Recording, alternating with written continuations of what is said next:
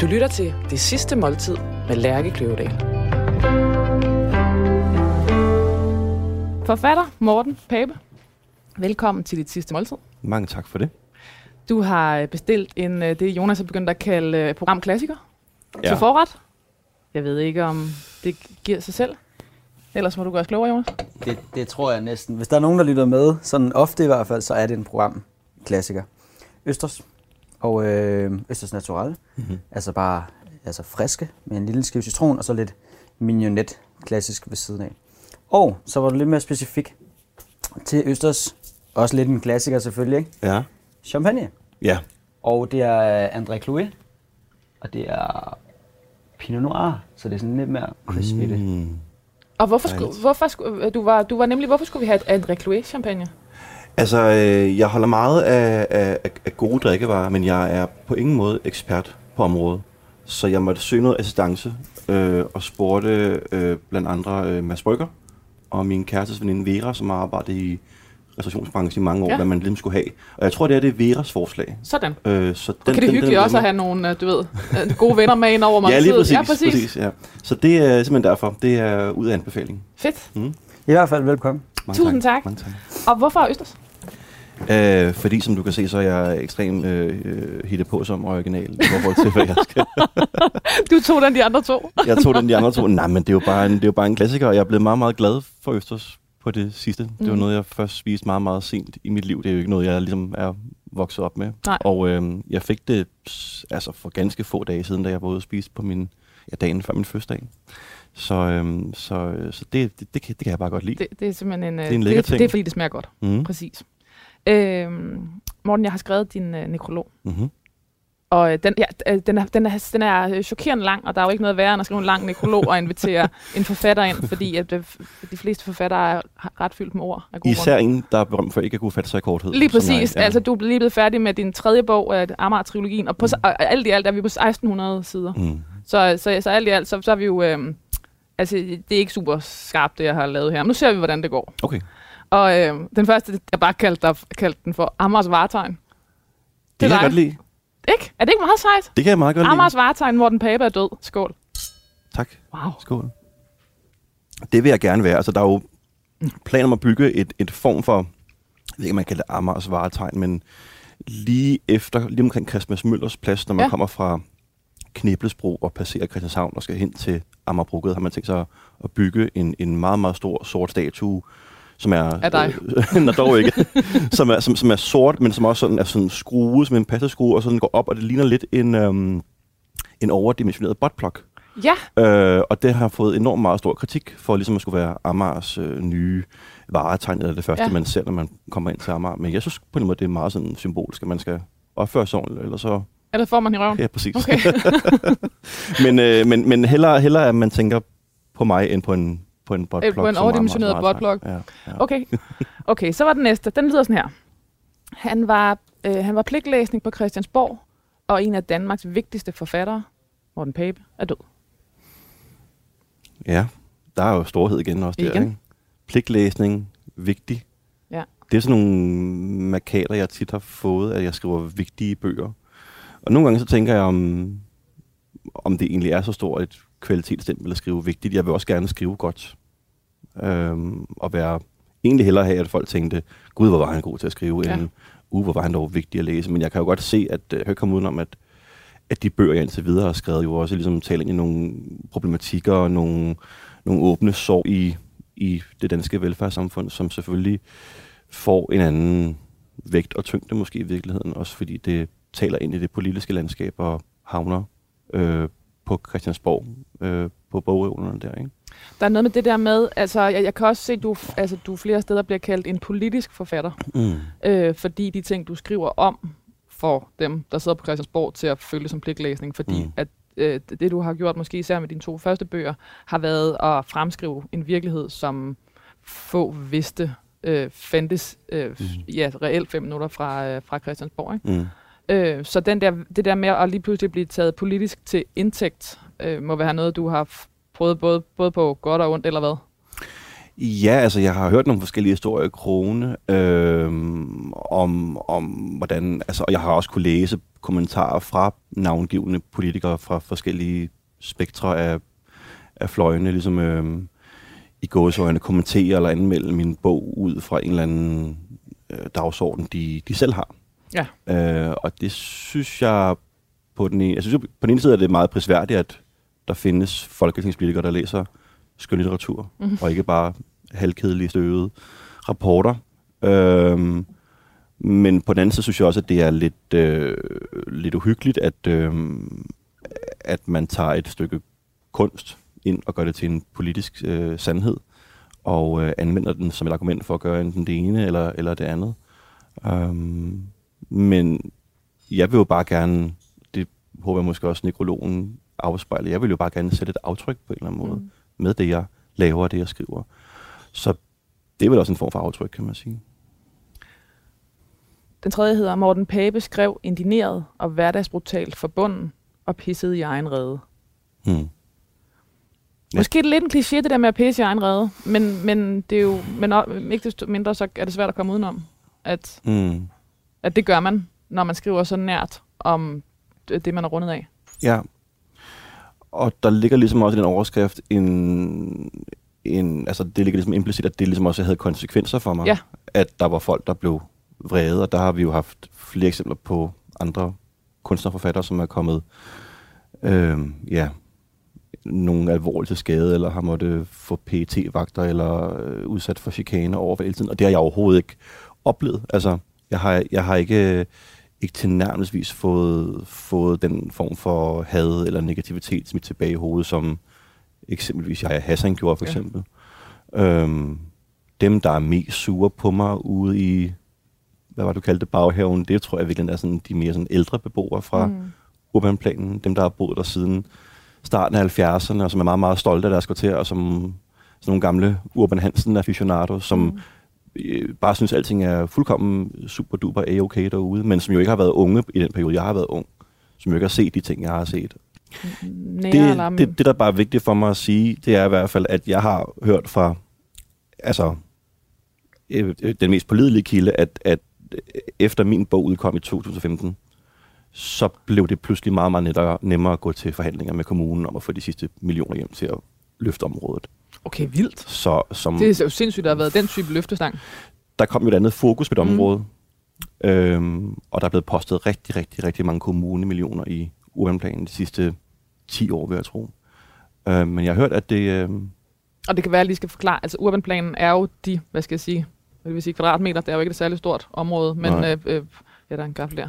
som, øh, som du har er vokset op i og, og har skrevet primært din første bog Ja. ja. ud fra. Ja, præcis. Det er der, jeg voksede op, og jeg boede de første cirka 20 år af mit liv, og det var sådan en øh, gammel socialdemokratisk øh, drøm, hvor man byggede øh, sådan en lille, en lille by i byen til arbejderklassen, uden adgang for biler, og hvor man i princippet kunne leve et helt liv. Der var vuggestue og børnehave, og sågar også ældreboliger i området. Men det blev også et område, hvor arbejderklassen flyttede ud øh, i løbet af 80'erne og 90'erne, og så var det ligesom den nye underklasse, der flyttede ind primært, øh, og blev sådan en, en, et, en multietnisk øh, ghetto, vil nogen kalde det. I hvert fald et, et udsat boligområde. Ikke?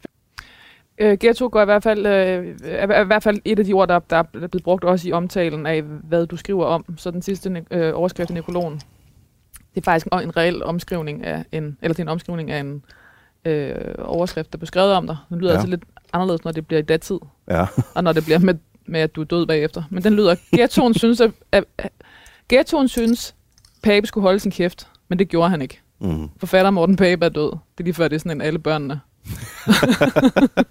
Alle børnene skrev en autofiktiv roman, undtagen Morten. Han, nej. Øh, jeg synes, jeg synes, jeg har altid synes, den overskrift var sådan lidt... Øh, jeg, jeg kan godt huske den fra et interview. Og for politikken for Jeg synes, 2015. den sådan var lidt for lidt for konfrontatorisk, og måske ikke rigtig afspejle, sådan, hvordan Mhm. tingene egentlig hang sammen. Altså selvfølgelig, så det, det, det refererer til, det er også noget med, at at, at man skal, altså det, der hvor jeg kommer fra, var det værste, man kunne være, være en, en, en stikker, ikke? Altså Mhm. fortælle, hvad andre havde gjort, eller hvad man havde set af uhyrligheder, eller ulovligheder, eller hvad ved jeg. Hvem havde kyldet æg i klassen, altså. Men så på, på den måde var det ligesom et, et brud med det kodex, jeg kom fra, at lige pludselig fortælle alt, og nogen vil måske sige lufte alles beskidte undertøj. Men, men, men, men når jeg så ser på, hvordan det reelt forløb efter bogen udkom, så synes jeg ikke, der har været øh, den, den, den sådan konfrontatoriske eller fjendtlige stemning, som den overskrift ligger op til. Men øh, der er noget med det der med, når man, altså, det, det er ret tilfældigt, hvad det er for et, øh, når jeg, altså, øh, måske ikke lige frem eftermæle, men i hvert fald, hvad det er for en, hvad det er for en fortælling, man bliver startet op med, ikke? Altså, Jo. Jo, og det bliver sådan en mærkelig symbiose af aviser, der skal sælge aviser, og forlag, der skal sælge forfattere, ja. Og mig, der skal prøve at finde ud af, hvad er egentlig narrativet her. Altså, jeg havde jo knap nok, altså blikket var jo ikke engang tørt nærmest, før jeg skulle ud og tale om, om min første bog. Jeg skrev, lynskrev den på fire måneder, de der 600 sider, og redigerede måske i halvanden måned, to måneder, fordi jeg så gerne ville nå Bogforum 2015. Så du ved, altså, det er sådan i, i september øh, 15, at jeg sådan, at vi trykker på printknappen dybest set, og en uge senere skal jeg til mine journalister, og jeg har jo knap nok begreb om, hvad det er, jeg har, har skrevet. Øhm, du må også nærmest have været i en rus. Altså, jeg har også set, du, altså, du ved, set, der citeret for, at du har, altså, du skrev øh, til 15 sider om dagen. mm. Altså, det kan jeg faktisk helt konkret ikke forstå, hvordan man kan. Nej, Altså, det, det er jo helt sindssygt meget materiale, og, og det er jo så endda dit eget, det er ikke noget, du har siddet og skulle, du ved. Altså, det, det er en stor udladning. absolut. Jamen, det var, det var en, øh, jeg kommer aldrig til at gøre det igen, det var virkelig sådan en, en kraftanstrengelse. Så jeg tror på en eller anden måde, det var kombinationen af en roman, jeg virkelig havde researchet til i 28-29 år. Mm. og som jeg havde sad inde med. Og så da jeg så endelig ligesom fik betingelserne, jeg flyttede ud i urbanplanen i en lejlighed i to måneder. Altså bevidst for at sidde i Ja, ja, jeg, jeg, da, jeg, da jeg fik min forlæskontrakt, så gik jeg totalt i panik, og ligesom tænkte, jeg måtte ikke fuck det her op. Så jeg tog ligesom alle mulige foranstaltninger og ville flytte væk og flytte tilbage til gerningsstedet og isolere mig og ikke se nogen. øhm, og, og bare sidde der og, og, og skrive helt for mig selv. Og det var jo altså, totalt kuk i låget, fordi det var også virkelig, virkelig, virkelig, virkelig øh, ensom. Men jeg tror også, det, det bragte mig netop i en eller anden øh, semipsykose eller en eller anden tilstand, hvor der ligesom ikke var noget at gøre. Og hvor jeg ikke kunne tillade mig at have skrivekrise, hvor jeg måtte skrive mod en skrivekrise. Men jeg anede dybest ikke, hvad jeg lavede. Jeg havde ikke rigtig nogen sådan referencepunkter rent litterært. Jeg havde bare læst Knavsgaard og Kim Leines første bog. Morten, øh, nu læser jeg lidt op. Mm? Så spiser jeg østers. Øh, I 2015 tordnede Morten Pape ind på den litterære scene med romanen Planen, en, fiktions, en fiktionsroman, der var øh, baseret på Papes egen opvækst. Bogen solgte øh, 40.000 eksemplarer, er det rigtigt? Det tror jeg er en udateret version. Okay, Og jeg tror, vi er oppe på omkring... Altså, hvis det er fysiske bøger, så tror jeg, vi er oppe på 75. sådan der. Mm. Det er, en, det er en væsentlig ændring, Ja. om, om ikke andet for, på bundlinjen. Den besidder forhåbentlig tjener nogle penge. Ja. Okay, så skriver jeg, øh, øh, bogen solgte 75.000 eksemplarer. Måske skal vi sige 80. Måske skal vi sige Vi kan, også sige, 100. vi, vi, vi kan også bare lege, at øh, lydbøger i bør medregner, så sige 100. Det synes jeg er perfekt. Bogen solgte 100.000 eksemplarer, modtog Bogforums debutantpris og fik blandt andet seks stjerner af Berlinskes anmelder Anne-Sophie Hermansen, der mente, at planen var årets vildeste og mest velskrevne bog. Hvor Jaja Hassan skrev om underklassen i Gellerup i Aarhus, og Thomas Korsgaard om Vestjyllands Socialklasse 5, skrev Morten Pape om en opvækst på bunden i urbanplanen på Amager i København. Deres bøger blev beskrevet som arbejderlitteratur og underklassens stemmer, og både kultureliten og Christiansborg ville have en bid af de fremadstormende forfattere. Mm. Vi snakkede lidt om det før, det der med, du har jo ikke anet, hvad, Thomas Korsgaard gik og skrev i Jylland, og hvad Jaja Hassan øh, øh, skrev i Aarhus, Mm. som også Jylland. Men øh, øh, at det der med, at man lige pludselig bliver sådan en del af en øh, be, hvad ved jeg, bevægelse, en, man, altså man, generation. en generation, pludselig ja. bliver man... Øh, øh, øh, hvad gør man? Ringer man til de andre og siger, hej, hvor sjovt, nu er vi, øh, nu er vi, generation, nu er vi vores generations stemmer, skal vi drikke øl? Mm, Eller altså- Altså, jeg vil for det første sige, at jeg har absolut intet imod... Øhm, altså, det, det lød også, lød også lidt som den, den del af teksten, hvor ligesom slår ned på de forfattere, der skrev om de her emner i den her periode. Det, det er måske noget, man vil kigge på om 20-30 år, eller. Mm. hvad jeg. Men selv hvis man gør det der, så vil jeg absolut intet have imod at blive nævnt i samme åndedræt som jeg, Hassan og Thomas. Overhovedet ikke. Øhm, men hvad gør man? Jamen altså, dagen før planen udkommer, øh, den 2. november 15, der ser jeg fjernsyn, og jeg tror det er 21 søndag, og ser, at øh, Ahmed Mahmoud udkommer med en bog, der hedder Sortland, som handler om hans opvækst i Askerød, som også var et udsat boligområde, mm. og så tænkte jeg, det var lige godt satans, ikke? Ahmed og jeg kendte overhovedet ikke til hinandens bøger, eller eksistens på den måde overhovedet. Og så møder vi hinanden næste morgen i et radiostudie, hvor vi begge to skal ind og promovere vores, vores værker. Så det var, det var ret sjovt, at vi er blevet skide gode venner siden da. Jeg er også rigtig gode venner med Thomas.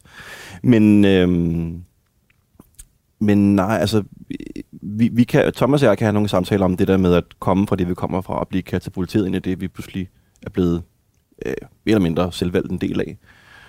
Og trække på nogle erfaringer i forhold til sociale koder, og øh, hvordan man gebærder sig, og altså alt fra økonomi og små tips og tricks. Jeg bliver nødt til det der, du siger med, at sådan, du ved, så, så siger du øh, selvfølgelig med smil på læben, at, sådan, at du ved, så snakker I sammen om, hvordan I gebærder jer. Mm. Og det er også en af de ting, som du sådan, især i starten selvfølgelig, bliver spurgt meget ind til. Sådan, mm. Er du nogen gang, nogensinde faldet igennem på de bonede gulve? Mm. Altså, er det ikke, altså, jeg synes, det er sygt provokerende.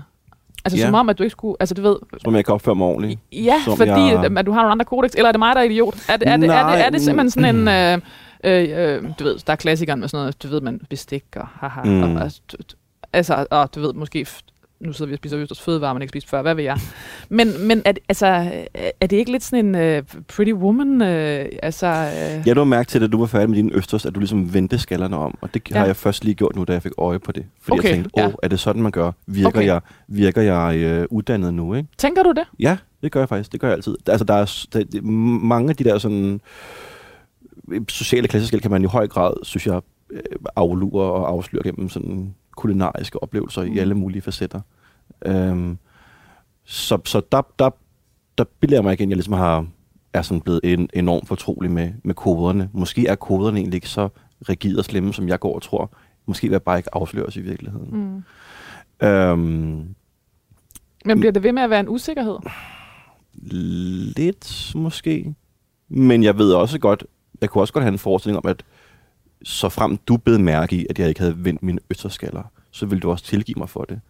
Der kan, der kan ske i hvert, fald, i hvert fald to ting. Ikke? Man kan enten blive meget, meget forhippet på at mm. adlyde koderne og følge dem og tage, tage notits af alting, eller man kan gå kontra og ligesom øh, spille på, nå jamen, jeg er jo også fra Amager, og jeg har vokset op ude, ude, uden hjem med klaver, bla, bla, bla. så derfor så øh, banner og svogler jeg og taler som en, som en, øh, som en sørøver, skulle jeg til at mm. sige, og, og, og kan ikke finde ud af at, at holde ordentligt på vinglas og så videre. Altså på en måde demonstrativt vise Øh, altså, det, der er sådan noget, se på mig, jeg er Jenny from the Block-agtigt noget, mm. ikke? og det synes jeg også er sådan lidt en forkvaklet...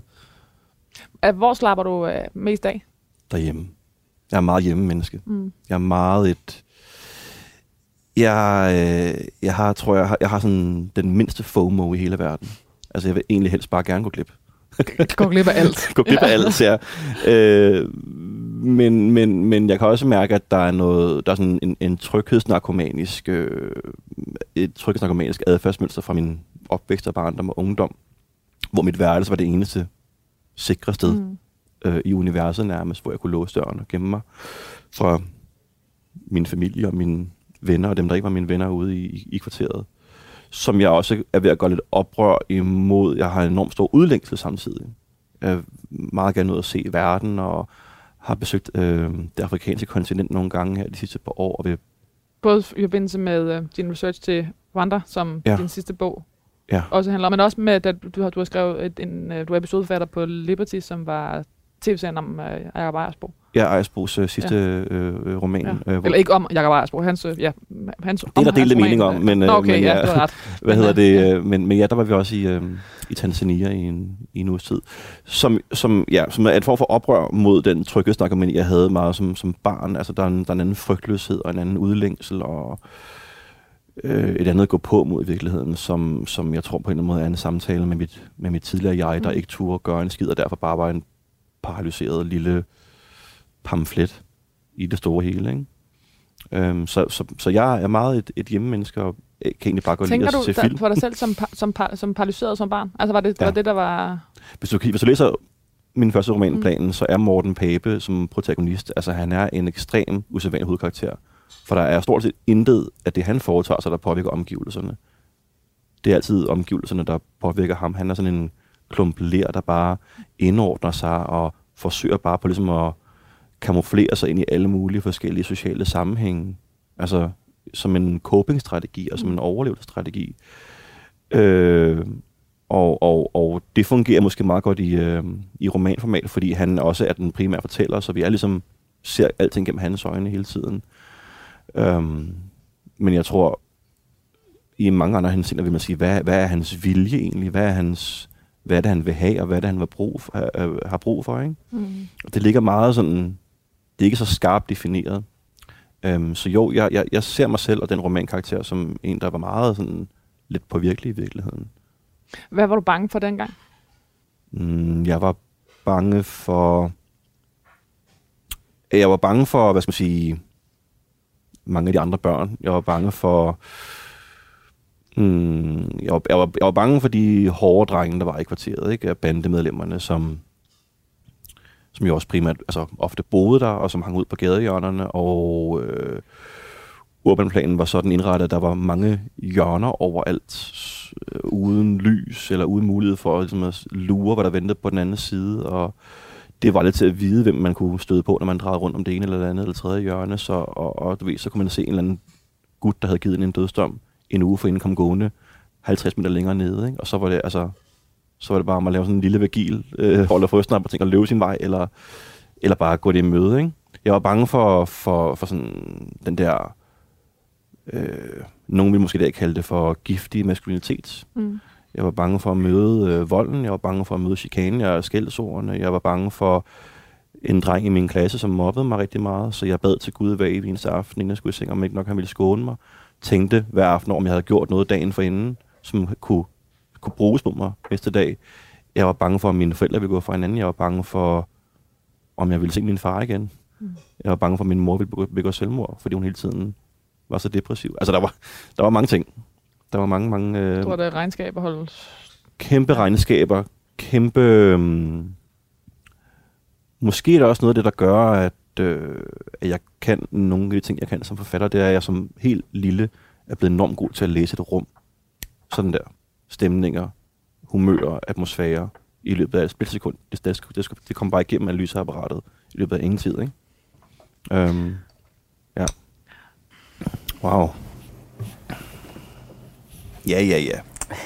Ja, ja, Ja, ja, siger du. Nå, Det er fordi vinen kom på bordet. præcis. Ej. Det dufter virkelig utroligt skønt. Derfor er det Ja, faktisk gjort der- hele der har formiddagen. duftet, øh, øh, Er Alle, det der er første gang, der er brændende kærlighed? Det er en første, det er en, Ej. altså, øh, det kan godt være, at du tog programklassikeren til forret, men til gengæld havde du en first på øh, hovedretten. Wow. Du burde have sådan en klokke. Ding, ding, ding, ding, øh, ding. faktisk så øh, er forretten og hovedretten her et helt vildt godt match Er sammen. det det? Fordi jeg, Jeg har engang fået Østers, jeg tror faktisk, det er Thomas Hermann, der har lavet det engang.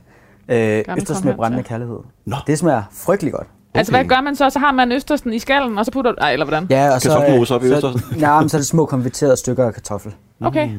Øh, og, så, og så med, med bacon, ikke? Frægt. Så Wow. ja, jeg tror ikke, at øh, brændende kærlighed behøver den store introduktion. Nej. Ah, men prøv at se nu her, Jonas, fordi sådan her ser brændende kærlighed ikke uh, ud hjemme hos mig. Det ved jeg heller ikke, om det gjorde hjemme hos dig. Mm-mm. Altså, Nej. det her det er jo sådan en øh, luksusservering. Jeg kan godt se den der kartoffelmos, der er halv smør og halv... Øh, Ja, det er sådan lige indtil den skiller, stort set. så kan man lige samle den med lidt sødmælk igen. Sådan helt blød. Øh, og så er der jo ja, så er der masser af fedt også i bacon og sådan noget, ikke? Øh, og derfor er det faktisk et ret smart valg af, af vin, synes jeg. Ja, jeg, jeg. Måske har du fået lidt hjælp også jeg har fået, der. jeg har fået lidt, lidt Øh, der. fordi det, det er ikke så dansk, det er um, Toscana, Mm. det er italiensk. Og øh, Guidalberto hedder det. Mm-hmm. Og det er sådan, den er sådan en lille smule tør. Mhm. Så det, det, er sådan, det var jeg lidt op imod, at der er, sådan, der er rimelig meget fedt her. Øh, og lidt, lidt rødbeder har jeg også fået, ikke? Jeg bliver helt bekymret, for jeg synes, at den her portion er lidt lille, Jonas. Men det kan godt være, Jamen, når, man, det- når, jeg når jeg tror, først tager en bid, så... Jeg Jeg tror, har du bliver et kæmpe stykke brød ved siden af, du bare Ja, præcis. Lige præcis. Og godt med rødbeder. Ja. Godt med Som rødbeder. du selv har stået og syltet lidt yndigt. Altid. Altid. Det ser virkelig, virkelig godt ud. Og den der... Og, Øh, og hvis, hvis I spiser op på, på ingen tid, jamen så har jeg mere. altså, var det øh, tjekket? Det skal Second ikke være det. Altid. Men, øh, hvorfor skal vi have brændende kærlighed? Fordi jeg vidste, at det passede skide godt med Østers. Nej, nej overhovedet ikke. Det er Jeg var gang nervøs du for. spiste på Kong Hans, hvor, Ja, ja, hvor præcis. Thomas Hernvand var- var på kok, eller Det var... Ja. Tak for Tak det. have. Velkommen. Mange tak. Tak. Nej, altså, øh, jeg tænkte, at øh, hvis det her var min, den yderste dag for mig, så skulle det være noget comfort food. Og noget, der ligesom ville være lidt barndoms nostalgisk. Og der var ligesom to retter i mit hoved, som jeg husker, min mor lavede til perfektion. Og det ene, det var brændende kærlighed. Hun lavede så en version, hvor der var altså, rødbeder inde i, i kartoffelmosen, men der var også øh, ristet løg og en masse øh, persille. Og nogle gange også bløde løg, tror jeg Mhm. faktisk. Det var den ene ret, og den anden comfort food ret, det var simpelthen øh, spaghetti med hakket oksekød, stegt hakket oksekød, ketchup og pulver parmesan. Men det, øh, den tror jeg måske ville være for svær at, at, at gøre lækker. Så jeg tænkte, at, at brændende kærlighed. Det ser er godt. sindssygt godt ud. Og hvis jeg skulle dø som en gammel mand en dag, så er det måske også meget godt at spise noget, som man ikke behøver det helt store. Altså, man, man Nå, kan man skal, du behøver ikke tykke. ud. Ja, præcis. Sådan. Ja, Ja. Altså, du, det var godt tænkt. meget praktisk. Den var, ja. det, det synes jeg var, var Ja. fremsynet. At det er sådan en, det, er- det er et- en ret, du kan sluge, hvis, Præcis, det, hvis lige det kommer der til. Skål. Skål. Det, Den har jeg glædet mig til. Det er Mads Brygger, der anbefaler den her. Sådan, så hænger han på den, hvis du ikke kan lide den. Mm, Det er den kan jeg godt virkelig, lide. virkelig lækkert. Tak til Mads Brygger. Ja. Tidligere programgæst. Mads. Brygger. I know. Som om det var hans eneste claim to fame. Ja, Mads Brygger, som alle jo kender, fordi han var med i programmet her. ja præcis. Øhm, jeg, jeg samler bare lige op på det, vi talte om før, det der med, Mhm. at, at, at, at, at Hold op, hvor smager det godt. Undskyld. Mm. endelig. Øh, altså, at, at der, det der med, at hvor mange, der var så mange ting at være bange for. Mm. Øhm, og at hele det der øh, system, man laver for at holde sin angst i skak, eller Mm. mm. oversætter jeg, jeg går ud fra. Ja, men den er fin. Øhm, altså det der med, at du siger, at du er den, der lider, lider mindst af FOMO i dag. Er der, er der også noget med, øhm, er det som om, at, at øh, kammeret, eller kroppen, eller sindet, eller hvad fanden der, har været så rigeligt fyldt op, så i virkeligheden, så kan man... Nogle gange så tænker jeg, hvis man de første, øh, sin op, altså hvis man hele sin opvækst, som jo alt andet lige er fuldstændig afgørende for, hvem du går hen og bliver, Mm. lige meget hvordan man vender og drejer 100 det. procent. Hvis du ligesom er er for fyldt op, Mm. Så, så har du brug for at ligesom nærmest at aflære, eller af, Mm. øh, eller i hvert fald filtrere. Mm. Øh, Jamen, det kan godt være, at det her, det har egentlig aldrig nogensinde tænkt. Øhm, det, det tror jeg helt klart, der kan være noget sandhed i.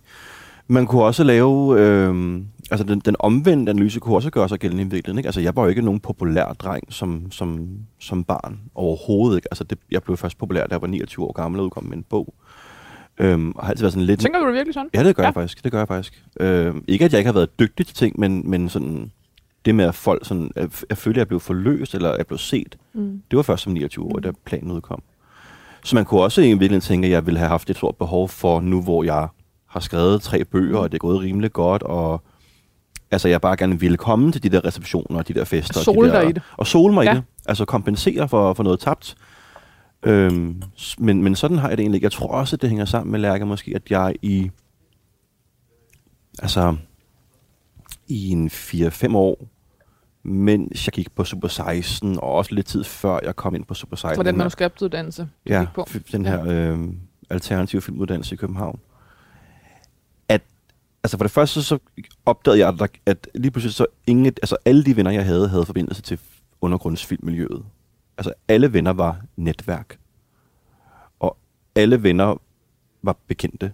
Og alle bekendte var nogen, jeg havde mødt, fordi man skulle gå til de her øh, hvad fanden hed de, øh, filmværksteds øh, premiere i Cinemateket. Man skulle, så ved, kunne man, kunne man, kunne man snige sig ind til, til, til Robert-uddelingsfesten, eller Centropa holder fest i aften, lad os komme derud. Altså det der med hele tiden at, at mingle og mødes og netværke, for, for på en måde at tro, at et eller andet bekendtskab kunne elevere ens karriere ud, eller man kunne møde ham, der sad i optagelsesudvalget til filmskolen, mm. eller det har jeg bare fået nok af. Altså, øh, jeg har også været i Cannes, da jeg gik på Super 16, øh, hvor vi havnede på en eller anden balkon i Cannes, som var øh, den danske trappe, eller et eller andet kalder det den, den danske balkon, hvor alle spidserne var der.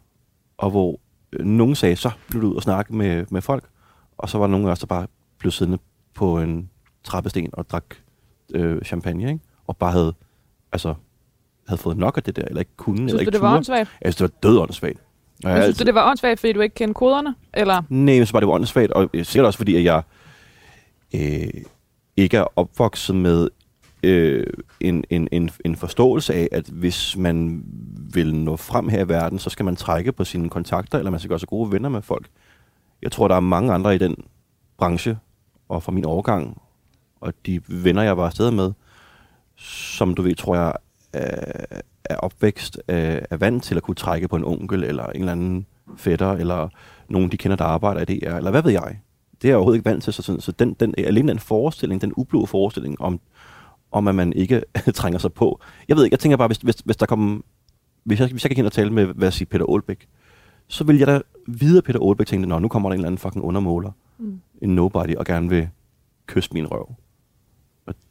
Det har jeg ikke lyst til, at han skal føle, at det her er. For Fordi vil du... Nu Ja, jeg har spørger lidt lyst til at gøre Nu det. spørger jeg lidt retorisk, men vil du selv have det sådan, hvis der kom en ung forfatterspiger op og sagde, er det ikke dig, der er Morten Pape? Det vil jeg nok egentlig ikke.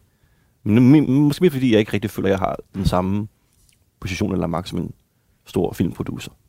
Altså, hvad kan jeg gøre for vedkommende? Det ved jeg sgu ikke.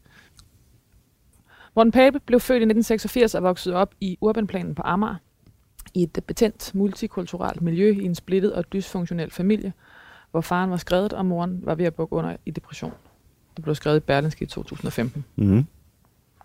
Opvæksten var præget af det værst tænkelige udgangspunkt. Øh, Morten Pape var intelligent, bedre i skolen øh, end sine jævnaldrende, og drømte om en dag at blive skuespiller. Men drømmen øh, levede under hård modstand i et understimuleret miljø. Øh, der, var, øh, der var scenen for vold og kriminalitet, samt en underklasse jentelov, der dikterede, at man ikke skulle tro, man var en skid. Det står der, det er fra din egen hjem, eller fra din foredrags Ja, det kan, det kan jeg ikke rigtig sige så meget til. Det, jeg tror, det er noget, som forlader jeg selv har Ja. formuleret i sin tid. Der, før Der er det udkom. her med, at, øh, at du var øh, godt begavet, og at Mm. i det alle mulige andre sammenhænge ville have været et... Se på Morten, han er godt begavet, som blev Mm. på et... Øh, at det blev et stigma, Mm. at du var hurtig. Det var i hvert fald ikke... Øhm, altså i, i det kvarter, hvor jeg, hvor jeg voksede op, var der jo ligesom nogle, nogle, nogle andre, eller nogle særlige sådan, man kunne kalde det styrker, eller Mm. kapitaler i virkeligheden, Mm. ikke? Og hvad der gav status. Um, og, og øh, jeg voksede op i et, i, et, i, et, i et kvarter, hvor rigtig mange af mine klassekammerater og mange fra skolen øh, kom jo fra øhm, nogen ville kalde det for uddannelsesfremmede hjem. Mange kom fra hjem, hvor der ikke blev talt dansk derhjemme, og øhm, hvor lektiehjælp måske heller ikke var så stor, så det var ikke... Øhm, øhm, og så var der mig, der havde lært at læse og skrive og tale engelsk, før jeg hos startede skole. Fordi jeg så amerikanske film og tv-serier som barn. Og så læste jeg undertekster. Og der var bogstaver, der var ord, der var sprog. Og der var engelsk tale også. Og jeg lærte alfabetet at kende på den måde, og lærte at stave, og lærte så også at kunne sige en masse eng- engelsk ord, øh, fordi jeg så de her film om og om og om igen, ikke? Fordi Ja. det var også en del af at gå ind på værelset og være tryg, eller hvad? Ja, det var, altså, jeg har, jeg har, jeg har lært sprog og engelsk fra Michael Keaton i Batman, ikke? og Jack Nicholson. Øhm, da min mor og far til min første skole hjemsamtale i første klasse, så siger min dansklærer Grete Bansen, ja, altså, jeres Morten, han kan læse, og han kan skrive, og det er ikke mig, der har lært ham det. Det siger hun til dem. Blev de overrasket? Øhm, det ved jeg faktisk ikke, om de går. Men, men jeg tror, at øh, de godt kunne se, at der var en lille, en, en, en lidt sær dreng, altså sådan, som, som var god til at nørde ting og dyrke ting, og havde få, men meget, meget passionerede øh, interesser. En af dem var, var film, ikke?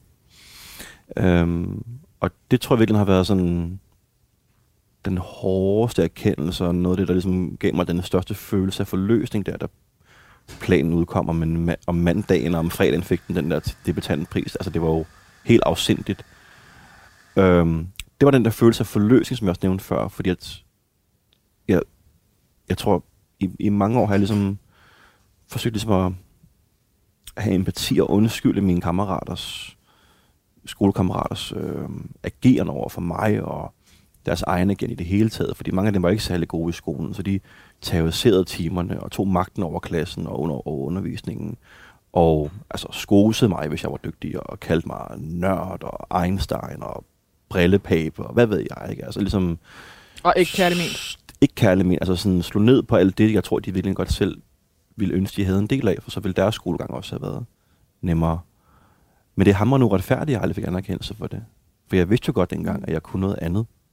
Og i nogen henseender noget mere, end, end, end dem, jeg var venner med og gik i klasse med. Så da jeg endelig sådan udkommer der i 2015 med den første bog, så tænkte jeg, at det var kraften på tide, Mm. at jeg fik lov til at være, få noget anerkendelse og blive set, fordi jeg altid har været god til dybest set, og som på en eller anden måde har været, mm, hvor jeg har underkastet mig nogle andre øh, normer og statussymboler i virkeligheden. Ikke? Du, kunne, du kunne potentielt have blevet en kæmpe stor idiot.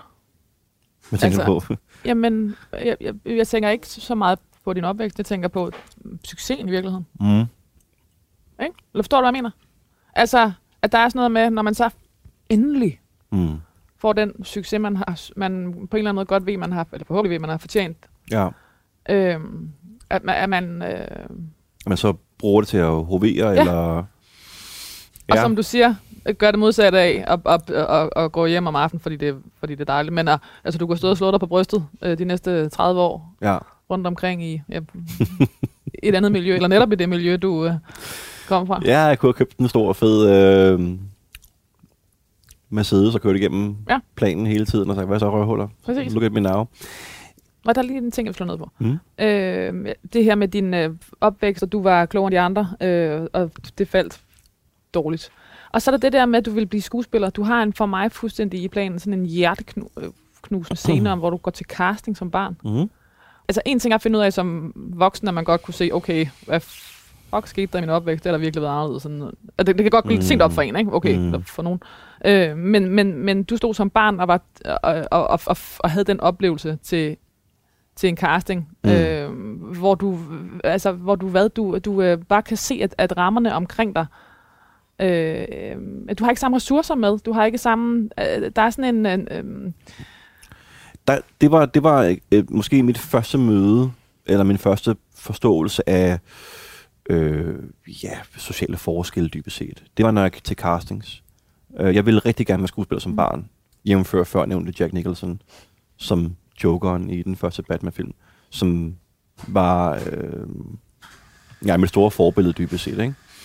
Hvorfor? Øhm,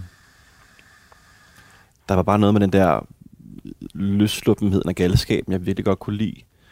Og så tror jeg måske også, at det er i hvert fald en anden form for pseudoanalyse, jeg laver i, i planen, det er jo, at jeg, fordi jeg ikke så godt kunne lide min egen position i klassen og i miljøet og i klubben derhjemme, jeg kunne ikke så godt lide, hvem jeg egentlig var, så ville jeg rigtig gerne prøve at være en anden en dybest set. Så det var en form for eskapisme, tror jeg. Øhm, og jeg, øh, selvom der var mange nederlag i min barndom, der kunne slå mod kurs, så kunne et afslag til en casting aldrig slå mod kurs. Jeg ville bare blive ved og ved og ved og ved, fordi jeg ville bare være en del af den magi op på lageret, som jeg øh, nørdede så ekstremt meget. Så jeg gik til mange castings, og især mange castings oppe ved det, der hedder det danske filmstudie oppe i Lyngby, nord for København. Og når jeg stod der på ræd og række, bogstaveligt talt, min, min kære bedstemor kørte mig altid op, fordi hun havde en bil, så kunne jeg jo godt se på de andres forældre, øh, at du ved, og der er godt nok mange, der går med pels her, ikke? eller, eller har en, en, en ekstrem stærk makeup på. Min mor gik aldrig med sminke, for eksempel. Mm, de er pænt klædte, deres uger skinner, og drengene i rækken foran mig har, altså de har virkelig fået sådan nærmest sådan seler og slips på, og blevet, har fået bryllecreme i håret, ikke? Altså sådan meget pomadedrengagtig. Mens jeg bare kom i min Anders Sand t-shirt, dybest set, ikke? Øh, så der kunne jeg godt se, okay, der, der, øh, der er noget andet på spil her. Og det er men det noget, kunne også have noget, været det, der gjorde... De duftede anderledes også, skal Ja. huske. De har fået parfume på kraftet, for, for at give godt indtryk, ikke? Det ender med, at, at, at min, jeg, er sådan, altså, jeg medvirker som, som statist i en julekalender, og får en lille rolle i en anden ju, voksen julekalender. Øh, og så får jeg som mit, øh, mit store, tror jeg, får mit store gennembrud, hvor jeg får en rolle i en, i en, i en stor dansk øh, spillefilm. Og så går jeg til, kar, øh, så, hvad hedder det, laver alle forberedelserne med, med filmholdet, og bliver gode venner med de her skuespillere, og der var intet, der kunne sådan hit, altså, hvad hedder sådan noget, hyne mig ud af den overhovedet. Mm. Men da vi så skal på sæt første dag, jeg har min første optagelsesdag, så får jeg mit første sådan angstanfald, eller præstationsangstanfald. Og jeg spiller ikke. Og nu, nu har jeg selv været med på filmsæt en del gange, og stået bag monitoren sammen med instruktøren og kigget, og vi tager en scene om 5, 6 gange, 7 max. Vi tog en scene om 21 gange, fordi jeg simpelthen ikke kunne spille. Jeg blev grebet af angst og panik. Og, øh, og der var ingen voksne, der hjalp mig. Jeg fik bare at vide, at jeg skulle, nu skulle tage mig sammen. Og allerede i frokostpausen blev det luftet. Hvis ikke jeg gjorde det bedre, så ville jeg altså finde en anden en. Hvor gammel var du? Mm, 11-12 år. Og jeg grinede bare, da de sagde det. Men der blev ikke grin tilbage. Så resten af dagen efter frokostpausen, der blev jeg bare dårligere og dårligere. Så du blev simpelthen, du havde fået en stor rolle i en spillefilm, Jeg havde fået en mindre rolle, det kan jeg jo godt sige nu. Folk tiden spekulerer på, hvad fanden det egentlig var. Jeg havde fået rollen som Sofie Lassen Kalkes lillebror i Kærlighed ved første hik. Og så fordi Ikke nogen lille film. Nej, det kan man roligt sige. Nej. Altså, så, og, så, øh, og, så fordi du ikke leverede på første dag til Mm. første optagelser, så blev du fyret. Ja, så kan jeg huske, at jeg tror, det var lige op til en op til en påskeferie, eller et eller andet, vi optog. Vi optog om sommeren i hvert fald, måske. Jeg kan helt lige huske det, en eller anden lille, en af de der majferie måske. Så var jeg i sommerhus i en weekend. Øh, jeg tror, vi optager en torsdag, så er jeg i sommerhus hen over weekenden, og mandag eller tirsdag, kommer mine forældre hjem lige pludselig en eftermiddag sammen. Og det var helt usædvanligt, fordi øh, de var jo skilt på det tidspunkt. Og da de kom ind ad døren sammen og går hen mod mig, så vidste jeg, hvad der var, hvad der var sket. Hvad sagde de? De fortalte, at de havde været til møde på filmstudiet, og at øhm, de var blevet enige om, at, det var, at de måtte fratage mig rollen. Ud fra en forklaring om, at de jo brugte sådan nogle nye kameraer med nogle nye optikker, som var meget, meget, altså meget, meget sådan stor dybde skarphed. Og øhm, jeg skulle spille jævnaldrende med den anden lillebror, og i virkeligheden var jeg tre eller fire år ældre end ham, så nu kunne de sådan se på de nye optikker, øhm, at jeg så for gammel ud. Altså sådan den kærligste måde at... Altså, dine forældre sagde det på en kærlig måde. De, de, jeg, du, jeg, tror, jeg tror, mine forældre og filmholdet havde strikket en undskyldning sammen. selvfølgelig. Men jeg vidste, det var bullshit. Okay, Og det gjorde det næsten endnu værre. Ja. At de også skulle lyve over for mig. Ikke? så blev det hele forlorent. Det gjorde det. Hvad, hvad tænker du, når du selv laver film i dag? Altså, og, og, tænker, altså, du ved, og, og tænker tilbage på dig selv i den rolle? Hmm. Det er meget interessant, fordi jeg, vi jo ved, at jeg har lige afleveret et, øh, et filmmanuskript til planen The Movie, som jeg kalder den. og hvis det går igennem, det er jo ikke sikkert. Det kan være, at det ryger på gulvet lige om lidt. Men øhm, hvis det sker en dag, så skal der jo castes en lille, en lille dreng, som ikke engang ved det nu, men som skal spille mig en dag måske, ikke? I, i, i, den der, i samme periode. Øhm, de der 11, 12, 13, måske lidt ældre. Øhm, og der har jeg da nogle gange tænkt sådan, hvordan skal jeg... Der tror jeg i hvert fald, at jeg med den erfaring vil være ret god til at være der for ham, hvis han skal, når han skal på sæt og optræde. I det mindste bare være der for ham, og der var ikke nogen, der var der for mig. Den, Du, blev, blev du periode. behandlet som en voksen? Var det i virkeligheden det? Måske i virkeligheden, ja. måske, i virkeligheden, måske, måske øh, fik jeg for mange øh, voksensandheder at vide, som ikke var filtreret igennem et, øh, ja, et budskab, der skulle give til, gives til en lille usikker dreng i virkeligheden. Ikke? Havde de troet, at du var, du ved, nu kalder jeg det en af pomadedrengene. Altså var det det, havde de troet, at du havde en anden øh, robusthed, eller? Det kan du selvfølgelig ikke. Mm, Men- det er jo det, er jo- det, er, det, det, det, det, det er svært at sige. Ikke? Jeg, jeg havde været til castings og til auditions, og jeg havde jo ligesom, altså jeg havde fået rollen sådan fair and square på, på baggrund af mine evner og kvalifikationer. Øhm, og jeg havde en vild god kemi med den anden lillebror. Jeg tror også, det betød ret meget. Øhm, så jeg, jeg, jeg ved ikke, jeg tror bare ikke, at de havde... Øhm, jeg tror bare, det blev et, et irritationsmoment, at, øh, at jeg ikke kunne præstere. Og det, der også var noget bullshit med den der forklaring med, at jeg så for gammel ud, det var jo, at ham, de så erstattede mig med, det var øh, Sebastian Jessen, som er et år ældre end mig. og intet, intet ondt ord om det. Øh, men det var, der, der, der, der blev det bare endnu tydeligere, hvor, øh, at, at, øh, at det var løgn, de havde filmet med. Ikke? Men den der... Øh, den, altså, du det sagde bliver så trist, at jeg taler om det. Det var virkelig, virkelig ikke særlig sjovt dengang. Nej. Ja. Og det var, det var en, undskyld, jeg afbryder, det var, det var en kæmpe drøm. Det var min første, min store, største drøm, der blev spoleret der. Jeg har aldrig sidenhen tænkt, at det skulle jeg vende tilbage til. Eller der skulle jeg, at der var noget, jeg skulle modbevise. Den bare på jorden sådan der. Og den der sådan ukulighed, du sagde, at du først sagde, du havde omkring de der castings. Der var alt muligt andet, der var lort. Men det der med at gå til castings, og for, mm. Du ved, den døde, den, den døde der. Stod der. Også fordi, jeg havde fået rollen flere måneder for hende. Måske et halvt år for hende. Og havde også fortalt alle mine kammerater, at jeg skulle være med i en film. så du ved, jeg tror heller ikke, jeg ville risikere at skulle sige, eller love det en gang til, for så at blive øhm, ydmyget igen. Ikke? For selvfølgelig var det en kæmpe ydmygelse. Ikke? Um, og jeg tror måske i virkeligheden, Lærke, at vi kommer frem til noget at svare på, hvorfor jeg ikke er blevet et stort hoverende røvhul. Mm, Fordi jeg ved, det kan blive taget fra mig fuldstændig. Sådan der. En eller anden dag kommer mine forældre gående ind ad døren og siger, du er ikke god nok alligevel. Eller, de vil ikke have dig, eller det er slut. Og er det, er det din største... er det det, du er bange for som voksen? Ja, det er dybest set det samme. Det er frygten for ydmygelse. Og den er ikke blevet mindre af at blive udråbt til såkaldt succesforfatter, skulle Mm. jeg helt sige. Amars varetegn. Amars var tegn, ja. den, øh, den bliver ikke mindre af det, og det er jo måske også lidt underligt, fordi man skulle tro måske, at der ligesom var noget ro på bagsmækken, eller en eller anden form for selvtillid, eller et eller andet, øh, eller noget, at man havde lidt i banken dybest set, ikke, i forhold Mm. til at kunne, kunne lave noget lort Øh, i ja, ny og næ. ja. Øh, men det er, det, er- det er jeg stadigvæk øh, enormt bange for, og der, er- der, jeg skal stadigvæk arbejde lidt med at gøre den der katastrofe tanke mindre, og ikke øh, altså, begive mig så meget ud. Har du samme Okay. okay. strategier for det, som da du var barn? Mm, ja, på mange måder. Jeg taler ikke rigtig med nogen om det. Jeg, jeg, jeg lader det bare ligesom gå i sig selv ind i mig. Jeg er meget, meget dårlig til at række ud, hvis jeg har det dårligt. Jeg er meget, meget dårlig til at sige, at jeg er ked af det. Jeg er meget, meget dårlig til at i virkeligheden det, jeg tror, er at belemre andre mennesker med, hvordan jeg har det. Men jeg tror egentlig ikke, at jeg kommer til at belemre nogen. Jeg tror, mange mennesker i min omgangskreds, eller nogen ville måske synes, det var en stor gave i virkeligheden, hvis jeg bad om råd eller hjælp for dem. Men jeg er meget, meget svært ved det. Ej, for satan. Øh, jamen altså, pandekageris. Mm. Det tror jeg, vi alle sammen har fået. af Det vores tror jeg mor. nok. Præcis. Øh. Vaniljeis, Mm. chokoladesauce i midten, Ej. og øh, espresso martini. Ja.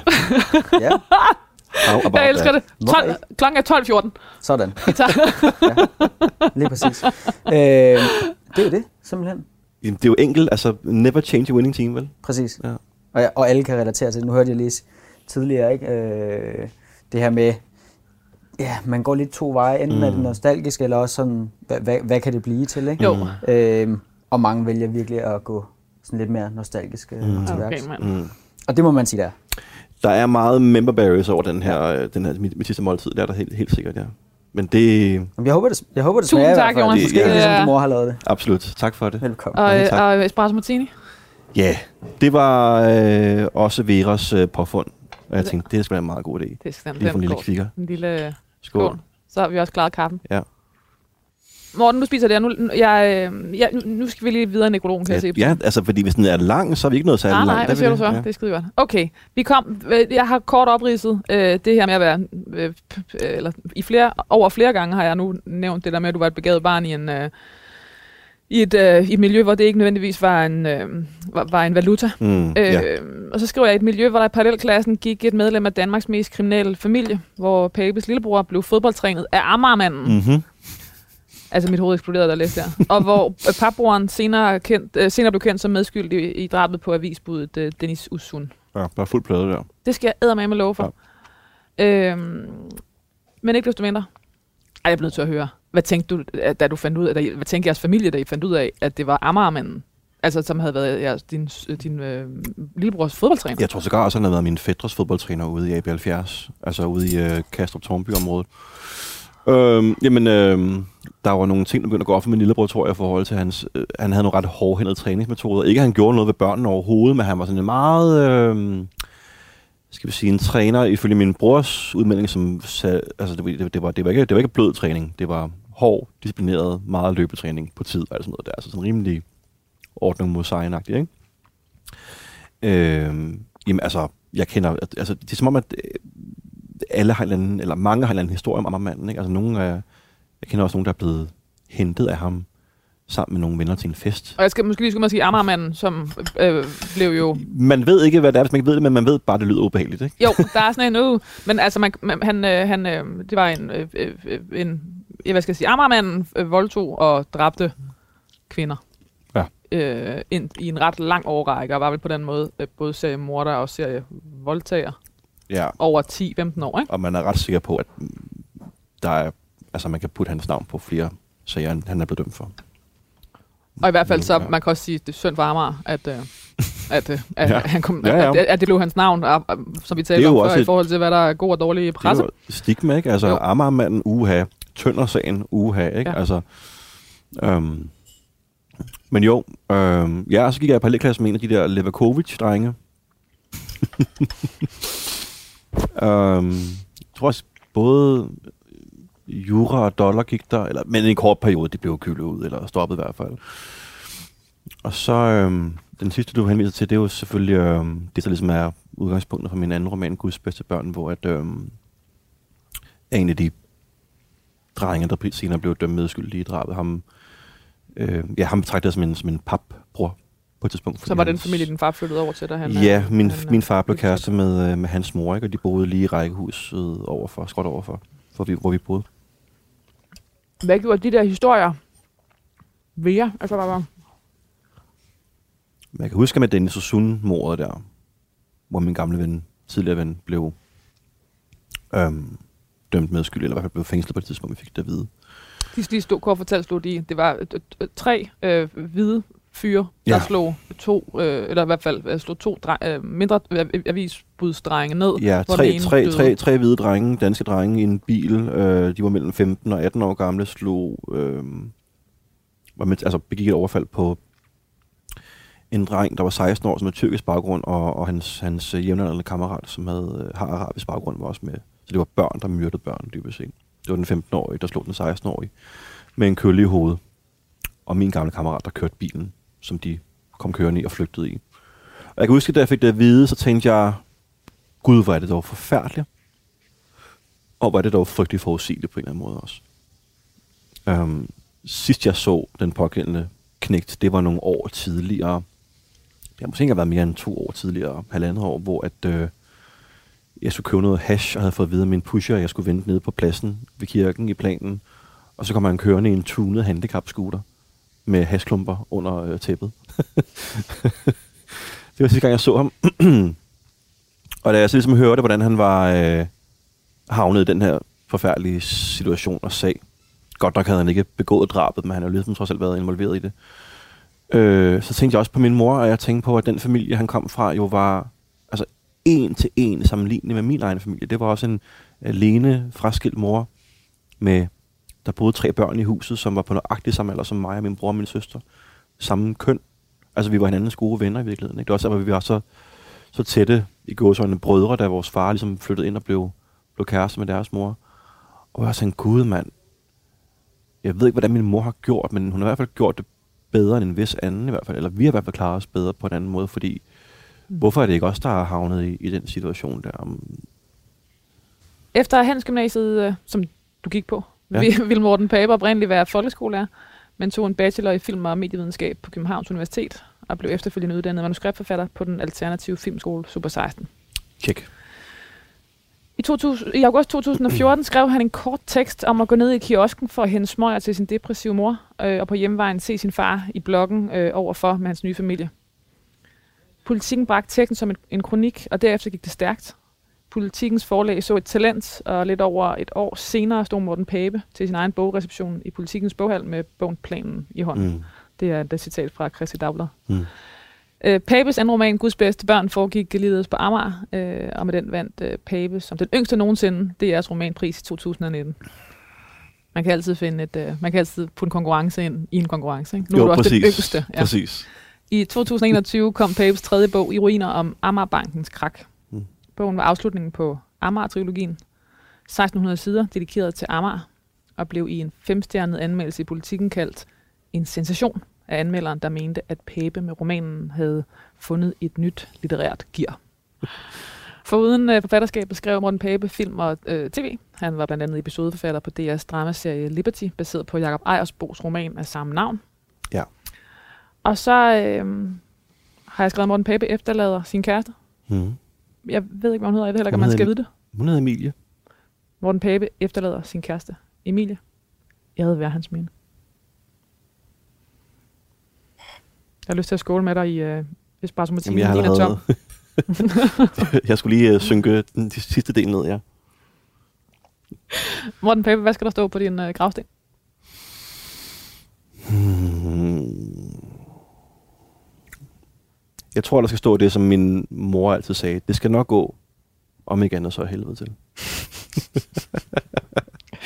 Måske bare fjerne det sidste, fordi det, det, er nogle, det skal nogle gange, nogle, det, nogle gange det, jeg ville ønske, jeg kunne have sagt til mig selv Mm. som barn. Altså sådan, de der helt få betryggende ord, som ikke, ikke betyder særlig meget, men som øh, kan være meget angstneddæmpende, hvis man hører den fra den rigtige auto- autoritet. Det, det skal nok gå. Og så også noget at høre det nok gange, og med fra en, man stoler på, ikke? Ja, i virkeligheden. I virkeligheden. Morten Pape, tusind tak, fordi du var gæst i det sidste måltid. Mange tak, fordi jeg måtte.